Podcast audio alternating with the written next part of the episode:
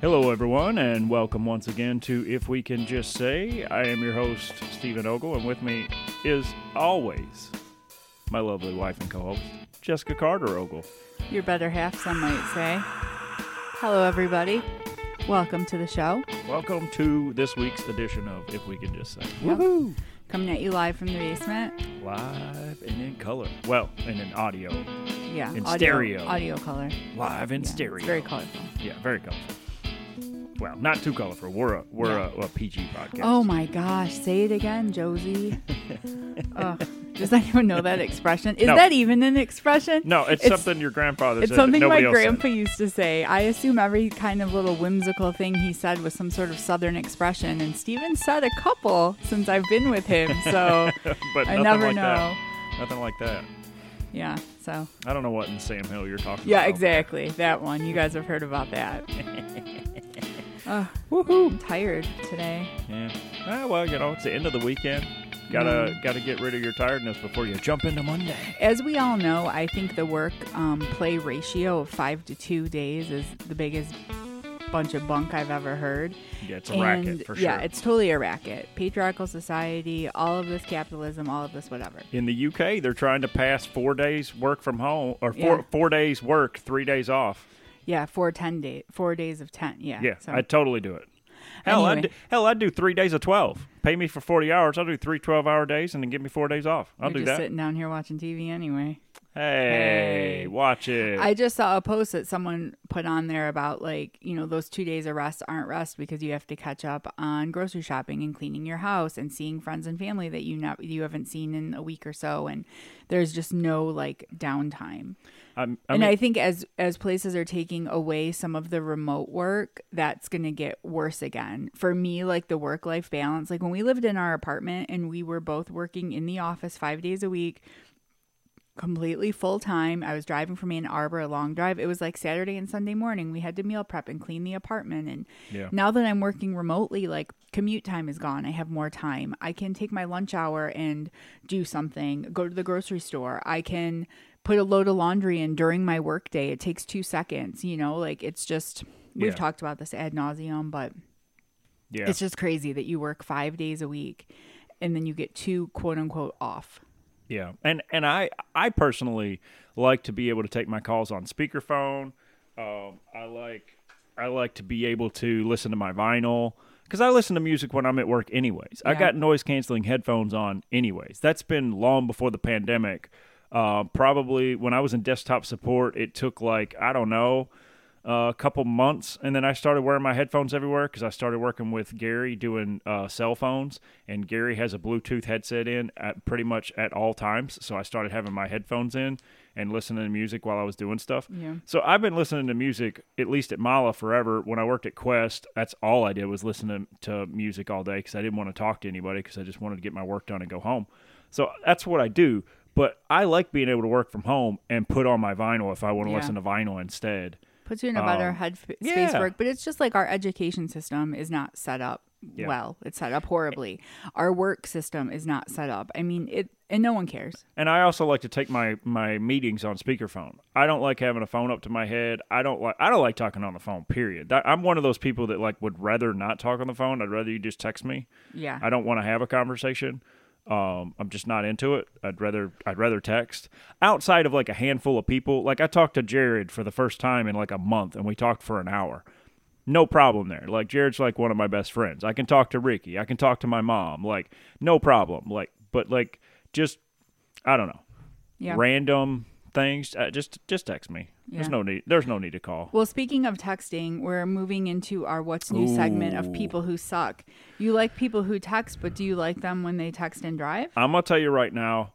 And I'm gonna tell you right now. That's that's the thing I've been saying a lot lately. I'm gonna tell you right now. Yeah, i love the speeches Um, I absolutely loathe and hate and despise somebody that's texting while they're driving and or somebody that's got their phone held up to their face while they're on a phone conversation while driving.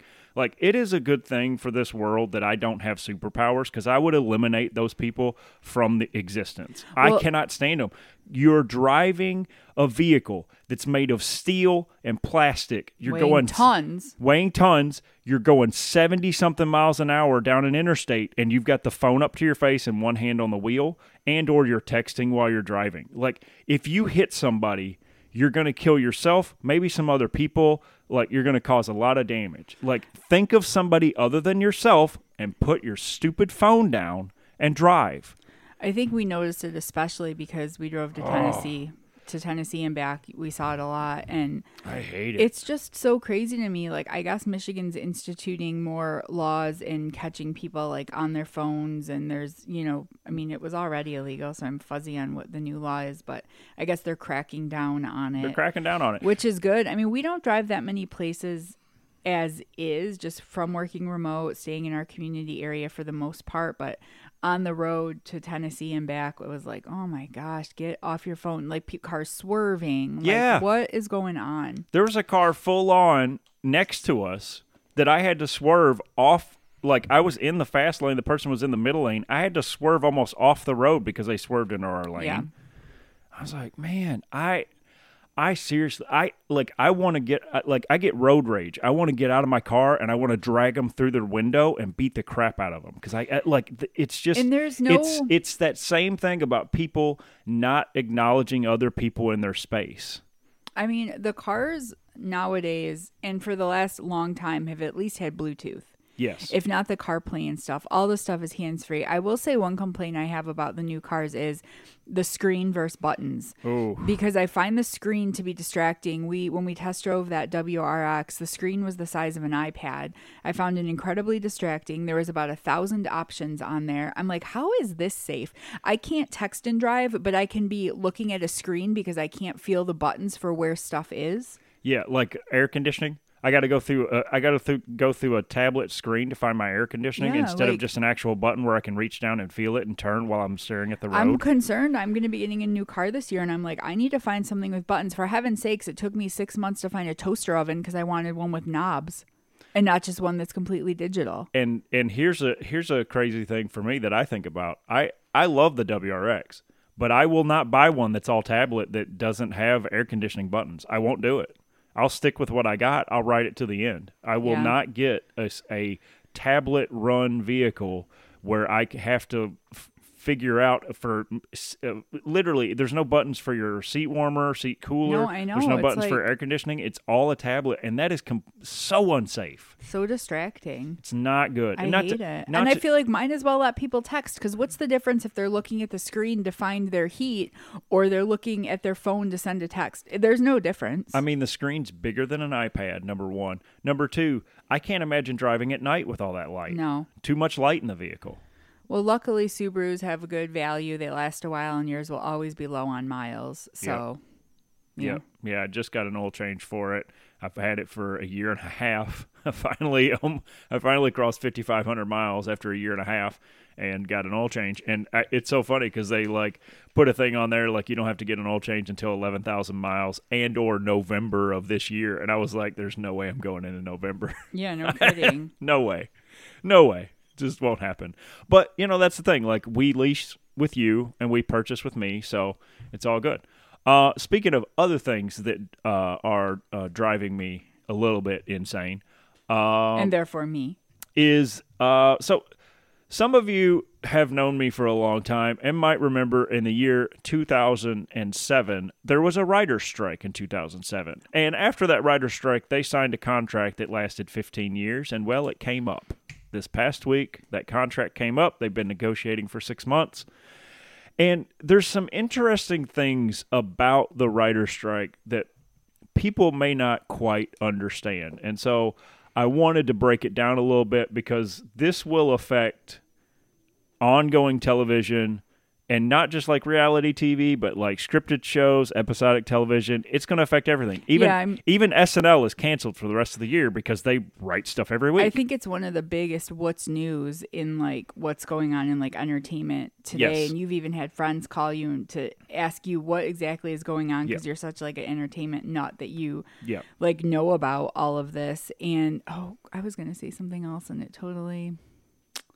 left my brain. Hopefully, it Oh back. yeah, it was about how like BuzzFeed. I mean, BuzzFeed is obviously crap, but Yeah. BuzzFeed posted an article and they were like, um, because of the writer's strike, you know, Pete Davidson's Pete Davidson, like he's the only one on SNL. I guess that's all they have left. Pete Davidson's SNL is canceled, and I'm like, it's not canceled. No. Canceled means done, gone. It's ending its season a few weeks early. Like, okay, the writer's strike is a big deal, but let's not be overly dramatic in our wording. So the thing is, is that he was going to host SNL. Well, he's a writer. Mm-hmm. He can't. Yeah, That's the way the writer strike works. Like he can't. He's not going to cross the line yeah. when he's a writer and he knows that this is. You know, he's wanting to help himself, obviously, make more of the money, which I'm going to get into that. But the So thing, to follow this up, and the people who suck, the big studios yeah. suck. So the thing is, is that with him, he instead went and took pizza to all the people that were on the picket line, which I thought was cool. Yeah, that's cool. They should be Um, in solidarity. The actors should all be in solidarity with the writers because without the writers, there's no nothing to say. So the thing is, is that um, uh, there's a, a, a guy who uh, this is his quote. His name is Justin Halpern. He's a writer. He said, "We're not asking studios to share in profits that aren't there. What we're saying simply is, is that if this is a huge revenue generator for you." Whether it be subscriptions or because of views, we would like to have an equitable share in that profit. Because what's happening is is that the executives we went to streaming during the pandemic and that became the primary thing. Like it's they're making more money off of streaming than theaters are making. Like theaters are going out of business monthly, like shutting down Yep. and streaming is where everybody is going. And I saw one of the stri- uh, one of the picket signs that said, "We kept you, uh, we kept you going through the pandemic." Because writers kept Yeah. writing stuff and streamers kept streaming stuff. And the thing is, is that all these executives, they got huge. We're talking like Netflix CEO, three hundred and thirty million dollars that he made during the pandemic Yep. because of streaming, and he can't give two percent to the writers. Mm-hmm. Like he can't It's- because if without those writers, he wouldn't have made that money. The wealth disparity in this country, in every aspect, every way, shape, or form, just keeps getting bigger and bigger. And that middle is going to fall out. And the middle class that's hanging on by a thread is going to be completely gone. And then what happens? so in 10 year 10 years ago, 33% of TV writers were paid at a minimum. 10 years ago. As of 21 and 22, it's now 49%. Wow. The median weekly writer producer pay has declined 4% over the last decade. Adjusting for inflation, that decline is 23%.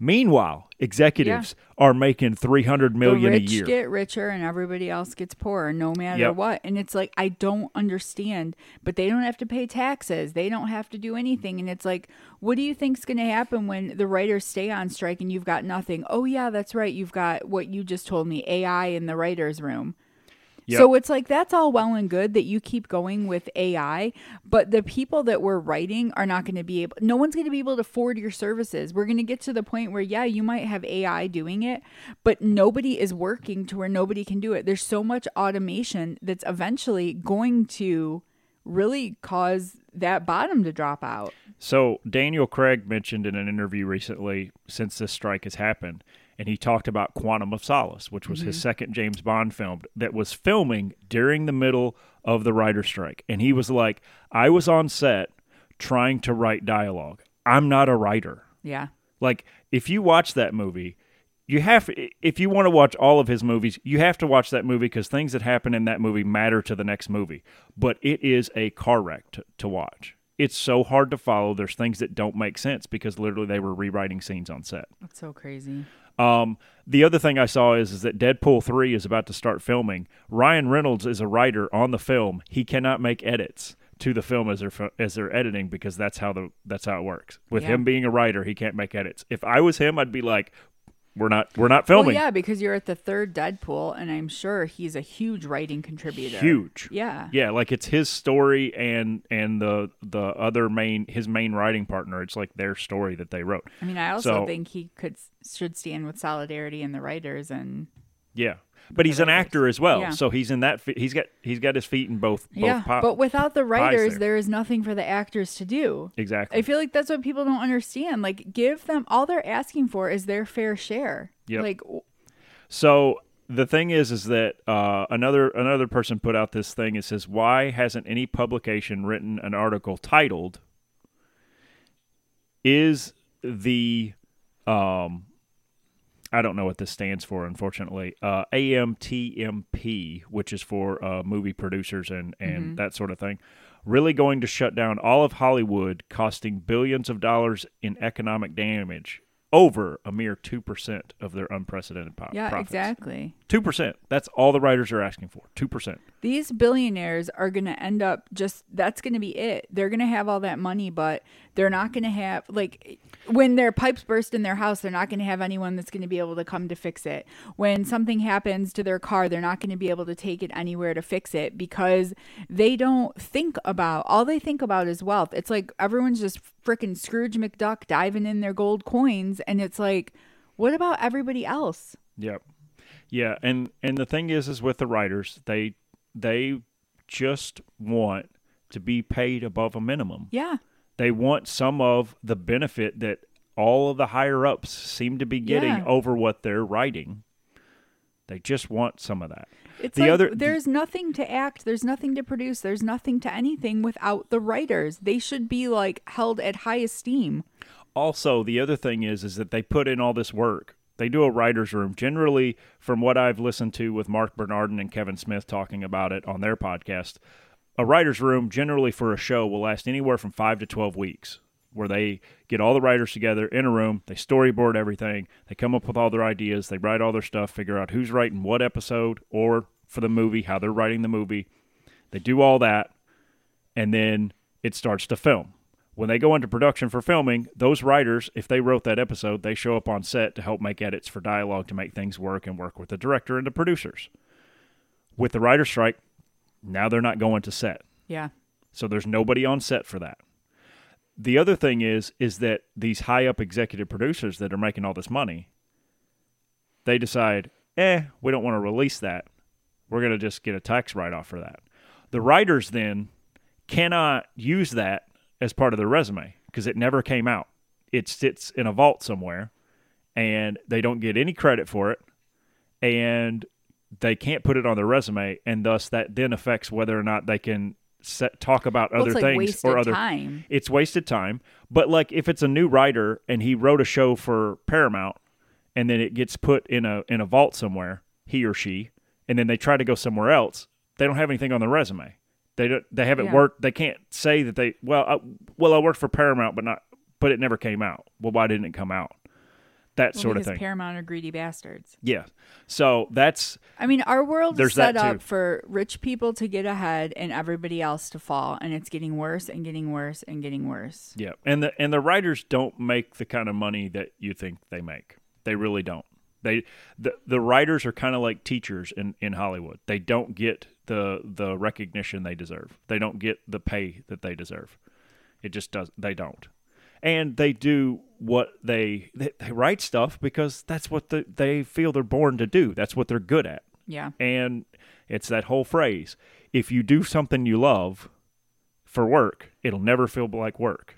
And that's why they do what they do. Not to mention if they didn't Yeah, do what they, do. they, still do. have mortgages to pay and car payments to pay and kids to pay for and Yeah, I mean they they have stuff just like everybody else. So um, I I hope the strike doesn't last that long. I know that there's a lot of shows that now we're at towards the end of the season where we're getting in. It's May, so we're getting into sweeps and all that kind of stuff. Um, I hope that it doesn't last that long. But I if, hope it lasts as long as it needs to for them to get what they deserve. But at the same time, I mean, there's already shows that have definitely been canceled for the rest of the year because they didn't get finished filming. Ending. Yeah, they're ending. They're ending w- earlier than what they're supposed Yeah. to, and and also during this, there will be shows that will get canceled and not come back. Yeah. That will happen. That happened last time. And it Um, already just happened for the pandemic. So Yeah. it's like we already lost a bunch of shows that would have been renewed at the pandemic and now this. So uh, during the last uh, pandemic, there or sorry, during the last writer strike, there was uh, Lost season three.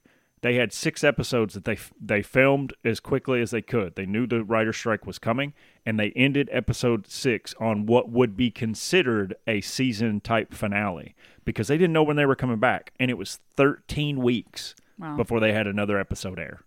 So this writer strike, it's not going to be short this time around. See, it's okay that I took a break from Lost in season three because I'm basically doing it as everyone else experienced it. Very funny, very funny. So, uh, yeah, so that's So if you guys have any questions about the writer's strike, please feel free to uh, reach out to Stephen Ogle on Facebook, Yeah. at Redesign Self on Instagram, at yeah, if we can say.com, you know, whatever. Yeah. Um, another speaking of another thing that annoys, uh, we went to see Guardians three. We're not going to talk about Guardians three, but uh, yeah, I flipped the order. I have a reason. Um, but uh, we're not going to talk about Guardians three. We're going to give that a few weeks. Uh, but we saw a trailer for a movie called Gran Turismo, Yes. which is based on a video game based on a true story as well. So like it's it's centered around the game, but based on a true story that happened about some about some kids and the game and some racing. We were 20 seconds into the trailer. You looked at me and what did you say? I said, wow, this is interesting. Like, it's not something I would normally be interested in, but it was unique. I'm like, I've never seen this before. I'm actually interested in this because it looks like a unique story, like a finally something original. And what did I say to you at the two and a half, three minute mark when the trailer was over? Oh, I felt like we saw the whole movie. Exactly. Like I feel like I know that in the trailer they showed us where at least the end of Act One is and, what act, happens. And Act Two. And Act like, Three. I get that it's based off a true story, so maybe people in the gaming community know the story. But if you want to get other people, like they, I don't, I never heard of it. I had no idea. But it's like, I just felt like you gave me way too much in the trailer. Like you took me all the way up to like the third act in the trailer. Yep. And I'm like, well, I feel like I already know what's going to happen already because you know these type of movies. So it's like stop making 3 minute long trailers that give me like half the movie or more. They give you all the major beats. I feel beats. like I saw the whole thing already and I don't need to see the movie. And that's a bummer because I haven't seen Orlando Bloom's in it. I haven't seen him in a movie in forever.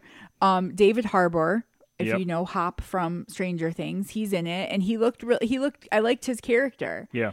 But I'm like, oh my gosh, I'm seeing so much of this movie. I hate the trailers. I li- Stephen was telling me that there's a movie theater by him, and I remember this too from when I was younger. That they would show trailers before the movie started. Yep. If the movie started at 4:30, then the movie started at 4:30, and you had to get there early to see the trailers. Where are those days? Why have why are they bygone? Yeah. Um, for me, I, I will not see Gran Turismo. I have zero interest because of the trailer. Mm-hmm. I was 20 seconds in. If they had cut it then, I was ready. I'd have, I'd have been there probably the weekend of, been like, I got to see this movie. Maybe during the week after it came out. Like, I'd have been there for it. I'm Like, not interested in, interested. any movie, and I was like, oh, this is different. This is unique. And one, by the end of that trailer, I was like, I've literally seen all the major beats of the movie. They've Yep. given them all to me. Not only did they give them all to me, I feel like they gave them to me in order. Yeah, I do too. And I have zero interest. I will not see that movie. like I I, saw care. we saw the trailer for Fast and the Furious 10. I almost said 3. What what year is it? And yes, you see a lot of it, all the high like high spots, actions, whatever. But that's to be expected in one of those movies. Like I do think the trailers are too long and they should not give you that much, but I'm like I'll still see this movie with my family cuz they all want to see it and I'm you already know that whatever happens in the end, Dom and the gang are going to be victorious. You already know that. So it's just high, how high flying is it going to be? Though I will say I'm old school. I, I miss Fast and the Furious period where everything that happened in it could happen in real life. Yeah. Just like the first couple diehards, they could happen in real life, and then all of a sudden he's throwing a helicopter off a bridge. yeah, they, Literally throwing it off a bridge. yeah, they they long uh, past that since Fast Five. So But- you just have to kind of roll with it. yep. So, uh, but yeah, so the last thing on uh, people that annoy us. Well, there's two more. Is there two more? Yeah, you didn't. I wrote. We, Oh, you, as yeah, you people sorry. know, we have our dry erase boards Yep, that I I write skipped notes. I wrote him a note, and he completely did the opposite of what I said in the note, which was interesting. and I was like, "Well, that's cool." All right. So, Um, uh, yeah, pick the order you want to do. Okay, so Steven really likes a band called August Burns Red. Love them. He, if you guys recall, got the hoodie with the holes in it. And we reached out to August Burns Red because they handle their merch on their website. It took them Oh, actually, they never responded to us, which I think is really rude. Took a week. And then Stephen, we reached out to them again and said, "Can someone please get back to us on this? It's a sixty-five dollar hoodie." And they basically said to Stephen, "Oh, we don't handle the merch that's at the shows. That's through somebody else." That's basically all they said. Yep. And I'm like, "Wow, that's a really crap answer." And then we're like, "Well, who can we reach out to about it?" And I don't think they've ever replied back. Yep. So August Burns Red, not a fan of that. Like you sold my husband a $65 hoodie that has two holes in it and you don't you don't even stand by it. You don't even care. You don't even say anything like we'll reach out and try to see we'll reach out and try to contact whoever it is for you and see if we can get get some resolution. Like you don't stand by your stuff. We're buying Yeah. all this crap all this we're buying overpriced concert tickets then we're buying overpriced drinks and stuff at the concert ticket at the venue and then we're buying overpriced items. $65 hoodie that you're just randomly pulling out of a box and giving to him and so now i have to sit there and inspect everything before i get it because you're not going to stand by your stuff? Yeah. very frustrating Yeah, I'm not happy because, like, uh, you know, it was the show was over. I was literally one of the first people to the table, and I looked behind me, and there was probably 50 people behind me. Like the line was long, and I I have never in my life purchased anything from a band at a table and inspected it before I left. no me neither who does I just made sure that like the images looked right, and I and I walked away. if the like, size and it was is the wrong, right size. Yeah, if the size is wrong, you get the wrong size and it doesn't fit right, that's your fault. But if you get an item and it has holes in it, if I bought an item at Target and had holes in it, I would take it back to Target and they would stand by it. What? It's just, you know, the wild wild west when you buy merch at a show and it's like who cares? You're spending an astronomical amount of money and nobody stands by it, nobody cares about the quality of the goods. Yeah, I, I was. Not, I'll be posting that picture and tagging them so they can see again their the rudeness. Yeah, I, And to just say, oh, we don't handle that, I would never respond to somebody like that. I would apologize. There was no apology in the email. Yeah. And my, my thing was is that like I, I've been a fan of them for 20 years. They were doing their 20 year reunion tour that Ricky and I went to. I bought their first hoodie when it came out, and this is their newest hoodie. And I was like, all right, good uh, circle of circle of life here for for me seeing August Burns Red because who knows when I'll see them again, and and you know who knows if I'll ever buy anything of theirs again as far as being at a show. Because if I buy stuff like that, I like to I like to buy it at the show. Um, but yeah, man, that just sucks. I, I, And like it, you bought the shirt, it came home and sat in your closet, and then went in your Hoodie. suitcase, your hoodie. Yeah. Then went in your suitcase to Tennessee, and you put it on for the first time in Tennessee when we were there, so you could wear it and holes. yeah, like I Like I, we didn't. There was no way in which the holes were put in yeah. from us. Yeah, zero, zero way that ho- uh, that holes could have gotten in it from me.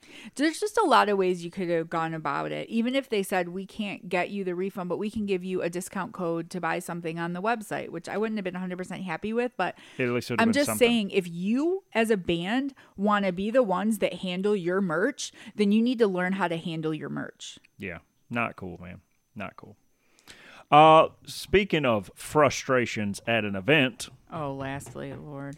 we went to see Nate Bargatze. No frustrations with Nate Bargatze. Nate Bargatze, cool as a cucumber, Oh man. my gosh, dude Nate is cool. Bargatze was so good. That was our second time seeing him live, yeah. and we've seen uh, a short special and three other specials that he's Yeah. done, and this live. And the last time we saw him was in like August of last year, in Toledo. and it was all new material. He has an opener that one of his openers plays a guitar, and he is just god awful. And he also did the same exact material as we saw him at the Toledo show. Yeah. And I'm like, Nate is the main event, and he was able to pull together a fully new show, but you're giving me your guitar crap. Like, he was awful. Yep. Other two openers were good. I don't remember their names, to be honest, but Yeah. Nate Bargatze was hilarious. He is great. It's concerning to me that he finds Guitar Man funny, but I'm going to let that go. Yeah. So we, But he's hilarious. We recommend all of his specials, seeing him, yeah, as you know. he's fantastic. Uh, we went to the Fox. Yep, Fox Theater in Detroit. So far in the last six months, I have been to uh, Royal Oak Music Theater, St. Andrews, the Fillmore, uh, the Fox. Um, I feel like I'm missing something. I've been somewhere else. Oh, we've been to Token Lounge. Well, they don't have metal detectors. They don't have. They don't even empty. They don't have you empty your pockets or nothing. But uh, we went into the show, and metal detectors, cool. Got to empty your pockets, right? Awesome. Uh, emptied my pockets, and put them in the basket. walk through the metal detector, no problem. And then the guy goes through my stuff in the basket, and he goes, "Oh." He pu- picks up my fingernail clippers. Now, folks, I feel like at this point, what I'm about to tell you, I feel like as a society, we are lost. Oh boy. It's over as a society. Oh my god. It is over. The guy looks at my fingernail clippers that has a metal file on it, and he goes, uh, "I'm sorry, sir. I'm gonna have to. Uh, you can't. You can't take these in there." And I said, "Really?" He goes, "Yeah, you could stab somebody with this." And I literally thought to myself, if I was gonna stab somebody with a metal uh, metal file from fingernail clippers, I mean, the amount of effort that I would have to go to to stab someone with that. I guess it depends Literally- on how sharp it is. I mean, literally, I deserve whatever punishment is coming to me, Oh my possibly gosh. even death, if I'm going to choose to try to stab someone with a metal file that's on fingernail clippers, which, mind you, is not even sharp. It's dull as can be. Maybe he doesn't know who you are. It could be like in a movie, like Jason Bourne's just going to see a show, but he's really going to kill somebody with an I. I looked at the guy and I was like, "Fine, dude. I don't care. If you want to take him, just take him. I don't care. Like, it, like, because it it pissed me oh, off. Oh yes, for the first 20 minutes before the show started, he just sat next to me oh. seething, complaining about the Clippers, I saying have been into so many venues over the last 20 years, including the Fox Theater to be honest. and it's never, never been taken. Oh my god, he's I've fired never up. had All my right. fingernail clippers right. taken, not once. Let's everybody take a beat. And By everybody, I mean the you. only conclusion that I could come oh, to is that this guy needed some fingernail clippers. he couldn't go to Walmart or Kroger or Meijer and buy his own. I mean, granted, he's checking a metal detector at the Fox, so I mean, he's probably not making that much money. so All right, don't be an elitist. I'm not being elitist. I'm just I, I'm I'm being a jerk because this guy was a jerk. It's stupid. There's no way he had to. He just needed fingernail so per clippers. Steven, he Or- wanted some some strangers fingernail clippers that they've been using on their fingers Yep. for himself or to give to his wife is uh, or, or, girlfriend or girlfriend or what- boyfriend. I don't know. I'm I is don't what care. I had to hear for 20 minutes before the show. I had to pull up Amazon and order the man two pairs of clippers while we were sitting there just to satiate him. We are lost as a society. If you are taking somebody's fingernail clippers after going through a metal detector for a co- for not even a concert for a comedy show, we're lost as a society. It's over. Burn it all down. Start all over. he was getting fired up. I had I was just recoiled in my headphones because he came in so hot. So we saw it the, we saw that at the Fox. So obviously the fingernail clippers. And then I will say also at the Fox, it's a beau- it's a beautiful venue. Every one of the comedians commented on that. Yep. But for advertising purposes, on the top of the stage, it had two and the right and left in giant caps in lights. It said Comerica Yeah. for advertising. It was so freaking distracting. It took away from the beauty of the theater. I've never seen that during a play or anything. So maybe they thought just for this. I received a survey from Fox last week and they asked me how the show was. I said the show was great. They asked if there was, you know, anything else to say about the theater and I commented on Comerica. I said, I feel like that was a bit much. It was a bit um obnoxious to have those giant words distracting up there. Like we the takes a, this is supposed to be a beautiful theater and you've got giant advertising up there. I said also my my husband had a very bad experience going through security when his nail clippers were stolen. He was very upset as we have gone to the Fox before and he has been able to take them in. I don't even think anyone reads these, but I stood up for you, even though I think you're nuts. Freedom Hill last summer. They didn't take my nail clippers. No. Pine Knob last summer didn't well, take my nail clippers. ironically enough, Comerica even- Mm. Park didn't take my nail clippers for a Tigers game. Oddly That's enough, all I'm saying. Oh my gosh. May I say something quickly, please? They generally don't even go off in the metal detector, which is the irony. I've told you before just to leave them in your pocket and see what happens. And ugh, this is Yeah, I'm not emptying my pockets anymore. I'm just walking through the Well, I, I, i'll take my phone out and I'll set it down and then I'm walking I through the look forward to being on the local news one evening. You guys keep an eye out for us. We are society is over, folks. Oh my god. Society is over. That's what does it for you. All the stuff happening in the world, everything going on with bigotry and racism and My point is a very simple point. Fingernail clippers are like the most minuscule thing in the world. And if that's what they're picking out and that's what they're caring about over what little you just said over the bigger things and they care about fingernail clippers, yes, we're lost as a society. It's over. Ooh, Let it buddy. go. Let it go. It's not I mean, come on. If you can take it on a plane, you can take it into a venue. Fingernail clippers has never been taken from me in the airport. As you can see, he's very attached to It's his ins- fingernail. It's insane to me that something so small it is so important. It's like no, it's fingernail clippers, dude. Come on, let it. Just Somebody might say on. the same thing to you, like it's just fingernail clippers, Steven. Yes, but my point is, is that if you're going to go after the thing that's so minuscule, when there's so many bigger things going on, Right? We're like I feel like you probably could have brought a gun in there at this point. yeah, They would let you in with a gun over fingernail clippers. Welcome to America. yep, Open carry and everyone's dead. yep. In Tennessee, Yay. in Tennessee, open carry, no license, no training. You can literally just walk in willy nilly. I don't even think you have to conceal it in Tennessee. No, I think you you can just, walk right into a grocery store I carrying a gun. You can just spin it around on your finger as you're shopping for apples. Yep. Be like in the old west where you're uh, test getting yourself ready for a for a shootout and you're just spinning your guns around. You w- walk Welcome down to the aisle. America. Bullets over people. Oh my All gosh. right. I'm embar- I'm embarrassed that I'm from Tennessee, but that's another story. Ugh.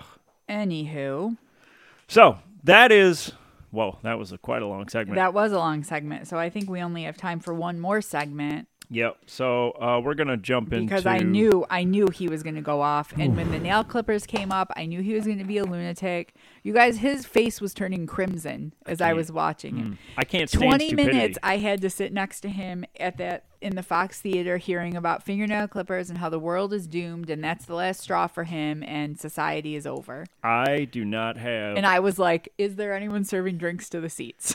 I do not have any tolerance for ignorance, stupidity, and ridiculousness. well, I don't know how and you're living in this world. That was all of it, all in one. So, ah, Let's turn the tables onto something more entertaining and something more fun. yeah, So this was a good weekend. We did a bunch of our so we as you know, the last two weekends we were kind of in Tennessee. yep, Then we had just this weekend, and the next weekend I'm having a bunch of family come into town. Um, so we had to get our yard work done.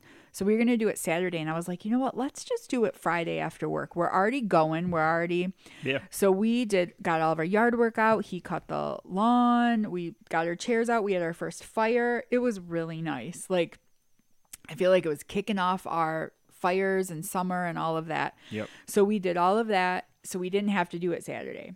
So you went and got a haircut. We went out to eat. We just kind of hung out. We watched a movie during the day. Oh my gosh, that was Yeah. just, just seemed wow crazy. And A movie that you picked. no I less. know. And then we went to, we'll talk about that in a later episode. And then we went to my parents. My mom and I had shopping plans, and Steven and my dad had WWE backlash plans. Yeah, they were in Puerto Rico, first time in 18 years. Yeah. Man, that crowd was hot. 16,000 plus. That crowd was insane. The they didn't. I don't think they sat down the whole we show. so my mom and I went to TJ Maxx right when I got there, and then we went to Target and we were just shopping around. I think we got home at like nine thirty, and I was in the kitchen helping her put stuff away. And there were a couple times like the crowd was cheering so crazy, like I had to like walk into the living room and be like, "What is like what? Who's out? What's going on?" Because they were like Oh, losing their man. minds. Yeah, I mean, man, it was a great show. That crowd was on fire for them. They were ready. It was it was awesome. Uh, people got cheered that don't normally get cheered, which is fun when they go international. Uh, Bianca Belair defending her Raw Women's Championship. She's the baby face against Iyo Sky. Um, Iyo Sky got cheered like crazy, and Bianca got booed I've every time she did something. seen Bianca crazy. booed Never. ever. Like Nope. Bianca is you love you can't not love her. She's Yeah. fun and energetic and she's well spoken and she's cute and she's she's just everything. She's like the total package of like the good guy baby face and they just were not having it apparently. And the thing is, is that uh, your dad and I were looking at each other during that match, and I looked at your dad and I said, "These ladies are going to walk back through that curtain and go follow that, Yeah, no have kidding. fun, follow that," because that crowd was on fire for them. Was that the only women's match? No, there was uh, Rhea and Zelina Vega. Oh, that's right. Which Zelina Vega is from Puerto Rico.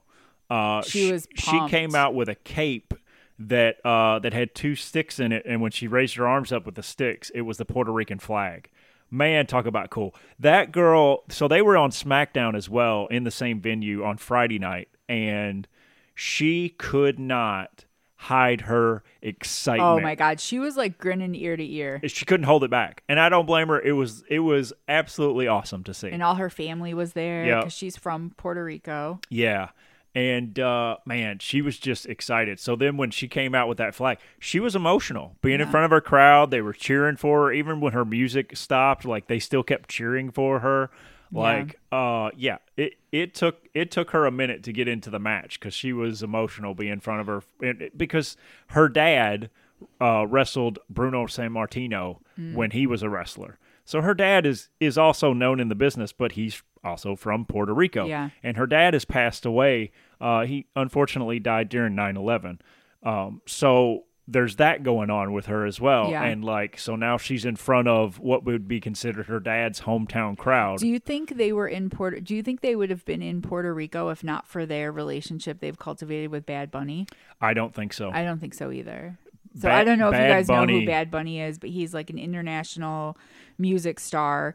Big bigger in like Puerto Rico and like Spanish language and things like that, but people here know him as well. He's I guess Steven says has the most streams on Spotify ever and he's a huge star and he's been collaborating with WWE for the past couple years and training for matches and things like that and he's from Puerto Rico. he has over 148 million fans and followers on social media.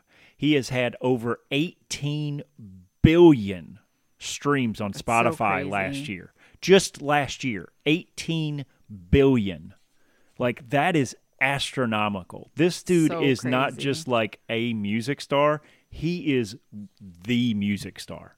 Like people talk about Taylor Swift and Beyonce, they are small pond Yeah. she like Bad Bunny is absolutely he is exactly the biggest music star in the world and Well, has been also, for years. As Americans, like to silo ourselves and Yeah. think that what we have is the best. The way our society is is the best. Two thumbs down, by the way. And whatever we have in entertainment is better than every everything else. But Bad Bunny like surpasses that. Like we are not the only country out there. We there's other things going on. Bad Bunny in the last month headlined two nights in a row at Coachella, which Yeah. is one of the biggest mu- music festivals in the world that is in the United States, but it's Yeah. one of the biggest in the world. He headlined two nights in a row. He headlined the Met Gala, which is the big Hollywood glitz and glamour thing where they wear all the crazy outfits and stuff. That's you know, it, It's like a complete waste and Yes. flagrant but he- showing of wealth. but he headlined that and he had enough time to train and get himself ready for a match plus he showed up on a couple of monday night raws during all this and was it did a 25 30 minute match with Damian Priest He's a Puerto hard Rico. worker in, Yes. in every one of those. oh he looked great How old is he? uh, he's in his 20s that dude's Youth. living the dream right now Oh yeah, so and he's working his butt off for it. Like Yes. he's not. yeah no he he is one of the best celebrities to be a part of wrestling since Mike Tyson And I think it's cool that collaboration with him brought them to Puerto Rico for the first time in 18 years. That the fans clearly wanted it. Yep. And you've got the representation of him and Damian Priest and Zelina Vega, and you said there was somebody else that popped in during. Oh, uh, Savio Vega showed up, which, uh, if you're an old school wrestling fan, you know Savio Vega. Like, man, he was so fun to watch. I've heard Stone Cold talk about uh, when he went back to the WWF before he became uh, uh, Stone Cold. He was the ringmaster, and he worked a program with Savio Vega, and he's like, it was some of the easiest work I've ever worked in my life because this guy could do anything. Yeah. He was so great to work with and so fun to work with. Like, when he talks about some of his favorite people, he always talks about Savio Vega. Uh, and Savio Vega, like he's got, he does a little bit of martial arts. He's got a spinning heel kick, and like he still he did all that stuff. It was great. Like Finn and and uh, Dominik Mysterio both like did interaction with him Yeah. in the aisleway going to the ring or whatever during the Bunny, uh, Bad Bunny and Damian Priest match, which was a street fight, so pretty much anything goes. And Bad Bunny was victorious, yeah, which was cool. yeah. Uh, man, Any other just- matches that Um, winner? the well it's it's hard to talk about WWE and not mention Seth Rollins. That dude is absolutely insanely He's over cool. everywhere he goes. He's really cool. He's different. His outfit's different. His gimmick is kind of different. He's sort of like he's eccentric in his gimmick. I feel like he'd be like your eccentric uncle coming to like Thanksgiving and you'd be like, "What is this guy going to say?" but I can't wait. He is he is on top of the world. Yeah.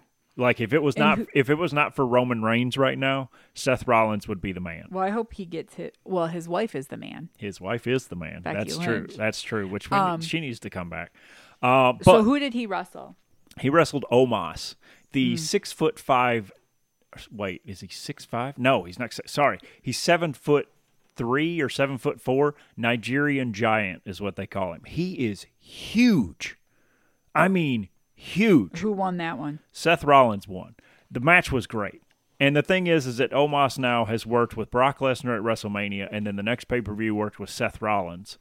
Um, and prior to working at WrestleMania, he worked with Bobby Lashley on pay per views. They're gearing him up for something. Yeah. Omos is about to get a huge push, and it's going to be great because he is working well for a big man. He is doing great. Cool. Um, so I, I'm excited to see where he goes. But yeah, Seth Rollins over like crazy. Um, the main event, Cody Rhodes versus Brock Lesnar. Admittedly, I was not excited for this match.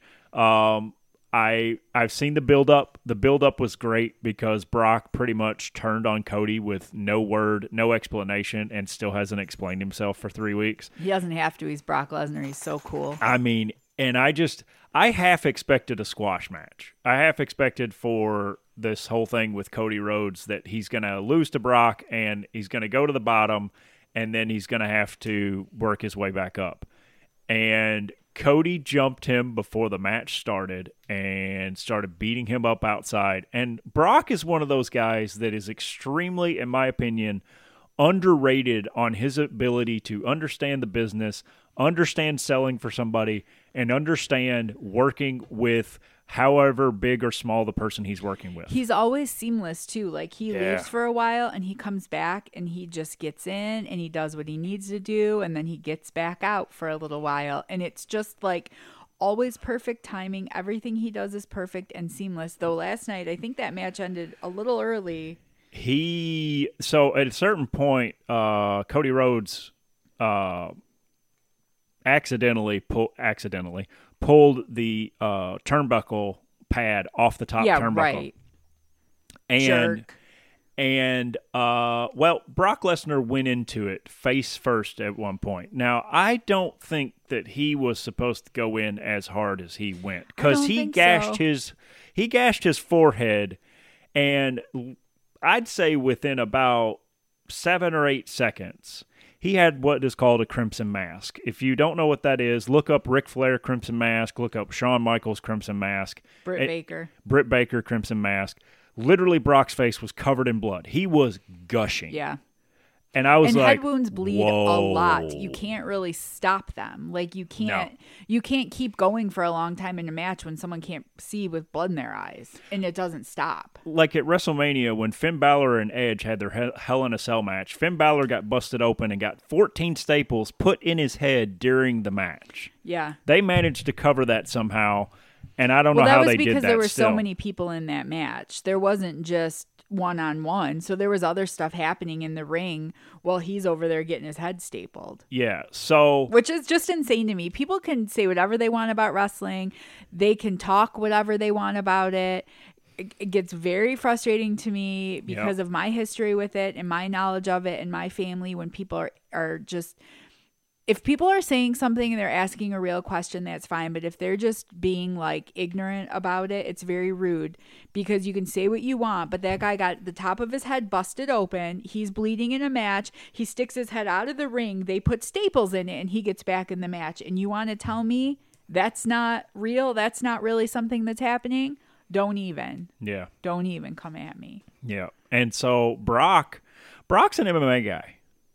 He went to the UFC. Yeah. He's bled before. Like Who he, who he knows won that match? Cody Rhodes won that match. Boo. And but Cody Rhodes won it in a way that was very Bret Hart like. In a way in which Brock Lesnar had him in a submission hold and Cody rolled him in a way in which put Brock Lesnar's shoulders to the mat for three seconds and got him. And Brock kicked kicked it three and a half, three and a quarter. You probably cheated.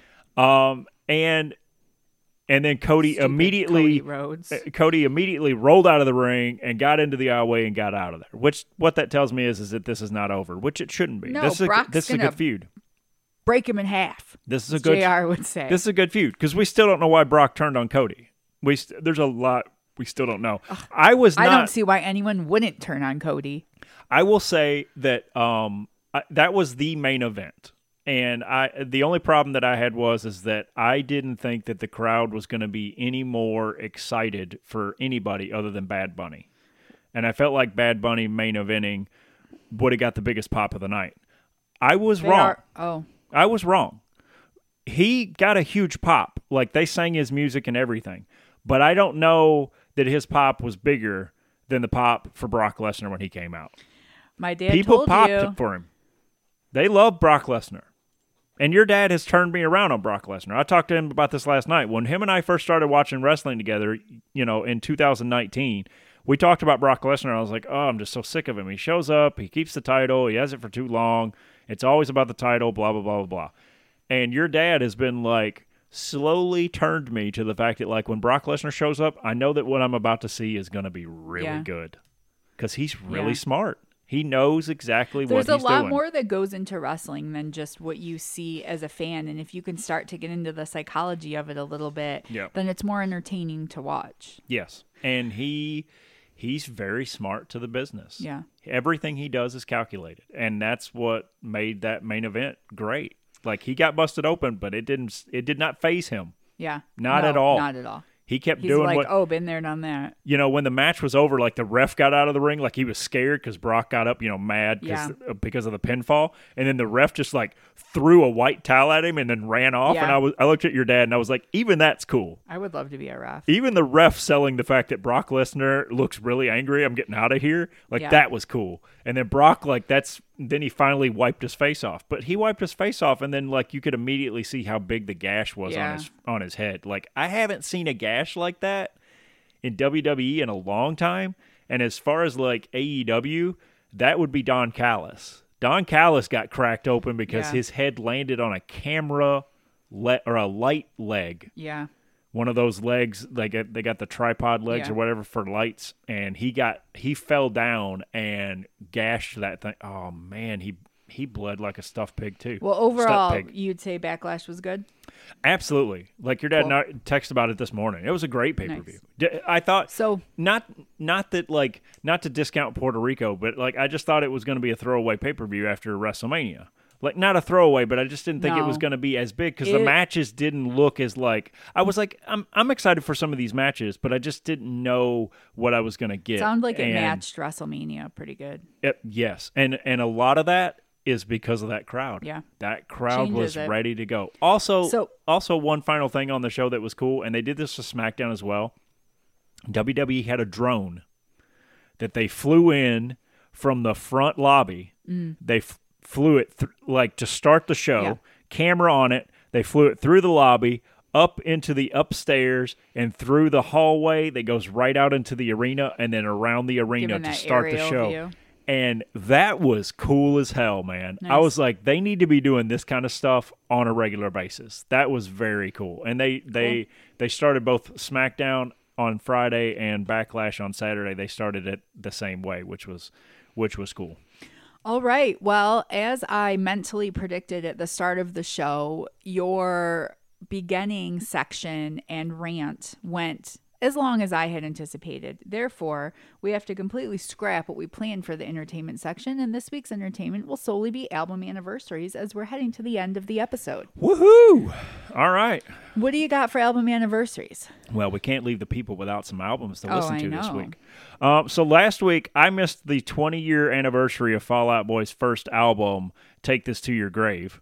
I thought Under the Cork Tree was the first one. No, that was their second one. Oh. Um, and I, I, I missed I missed that anniversary, so I need to uh, mention that as well. So Fall Out Boy, Take This to Your Grave, 2003. All right. Well, what's for this um, week? 20 year anniversary. Um, this week we got two albums by a band called Weezer. Oh, nice. Which ones? Um, the 29th year anniversary of the Blue album from 1994. How is that 29 years? No. I know. Yeah. No. Move on. I can't even think about Yep, it. yep. Uh, and their other album, the Green album, 22 year anniversary. I feel like we'll probably end up going to the Weezer show, but it's Ah. going to be like a game time decision like Maren Morris was. or I mean, maybe maybe Live Nation will be doing that twenty five dollar thing. We can, we need to see if they're Oh, on yeah, that list when too. that? That's today and tomorrow. All right, pay attention, guys. On Live Nation today and tomorrow, they're having. Oh, this is gonna this is gonna air it's after. it's that. actually supposed to be this whole week. Okay, this but it starts week. Sunday and Monday. Granted, this comes out on Tuesday, but uh, as far as I know, it's supposed to be all week. Thirty eight hundred shows. twenty-five dollar tickets. Now I don't know if that's gonna be like lawn seats, crappy seats, whatever. But take a look. Yep, I know after this episode, he's gonna make me do it. So, one hundred percent. all right, what's next? Um, we've mentioned several times. Wait, what's the other Weezer album? uh, the Green album? Oh, sorry, you did say that. Yep, uh, and that one's from two thousand one. Uh, a ba- a song that we have talked about quite a few times. It's uh, it it goes back to the beginning of our relationship. Um, it's a song called "New Light" by John Mayer. Came Mm. out in 2018. And then went on an album from 2021. Yeah, man, but we're not talking about that. We're not talk- Lazy we're- Mayer. We're, not talking about that. Um, the Black Crowes, Ooh, the wow. Southern Harmony and Musical Companion. Nice. Black That's the uh, uh, Mama. I'm so hard to handle now. Mess around. yeah. Mm, yeah. Yeah, that's Like that's some it. good stuff right there. Uh, Stevie Ray Vaughan's second album, "Couldn't Stand the Weather" from 1984. 39 years. Wow. 39 years. If you have not listened to Couldn't Stand the Weather, uh, go listen to it. it. It is fantastic. It's got blues on it. He's got a little jazz number in there. Uh, man, it's just mm, Stevie Ray Vaughan and Nice. Double We're Trouble, big man. Stevie Ray Vaughan fans in this house. Yep. Um, and then the uh, last one on my list is uh, a band or, or, or an artist. Uh, he has played upright bass, mandolin, banjo, guitar. Um, his name is his name is Mark Schatz. Oh, he used to play upright bass for Nickel Creek. Um, Steppin' in the Boiler House, uh, 17 year anniversary of this album, of which um, Jess used a song on this album to be her uh, walk down the aisle Oh yeah. called Black Mountain Air. Listen to it. It's very nice. I I don't know. Is that something like most brides plan? Like I want to walk down the aisle to this. I mean, usually it's Canon D, gag me with a spoon. But nonetheless, I was just like, he's like, "What are you going to walk down to?" I said, "I have no idea. Pick something for me." And Yeah. he picked me that, and I, it was really pretty. Yeah, because if if you listen to that podcast, I, I used my dad's. Yeah, uh, you walk down to da- your music by your dad, and I used that one. Yeah, I used my dad's song "Wildwood Haven," um, which is an instrumental song that was on his album called "Sparrow." Uh, I used that, and then uh, we were just looking for stuff for you and something instrumental and something kind of in that vein, and we used Mark Yeah. Schatz. Uh, Mark Schatz, Thank you, Mark. super talented musician. Um, been playing music for a long time. Like I said, guitar, bass, mandolin, clawhammer banjo, regular style three finger picking banjo. He does it all. He's he's I was wondering, was it Fiddle. was it also the three regular picking Yeah, style? yeah, he he does it all. he's man, he's a very talented musician. But uh, I found out about him from my dad. So, very cool. um, but yeah, he's he's he's pretty cool. So yeah, 17 years on Stepping in the Boiler House. I highly recommend. He's got two albums, um, but that one is that's his second album. Um, very cool. but yeah, so that's our album anniversaries this week. Man, we uh, Well, thank you all for Time listening. flies. A lot of ranting, yeah, you know, but you know, we don't normally talk about things in a negative light on this podcast, but it, th- there's some things that just added up, and I felt like it's time to have a rant. yeah, we needed a people who suck section. Yeah. So you know, every now and again we'll have that. Yeah. But thank you for listening. Talk about us to your friends. Like, listen, subscribe. Facebook, Instagram, Twitter, Tumblr, WordPress. If we can just say 918 at gmail.com. Wherever you can find your podcasts, please reach out to us. Say something to us. Tell us something you like or you don't like. Keep those don't likes to a minimum. I don't want to hear about it. Thank you for listening, everybody. I believe that's all we can say this week. Bye, y'all.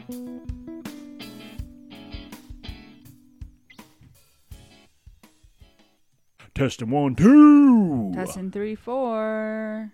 What? What? What? What? What? whoop. Whoop. Sofa's staring at me and like her her ears are tuning in as I'm making noises. She's tuning in. Hopefully, everybody else did too. what what? Nailed it, babe.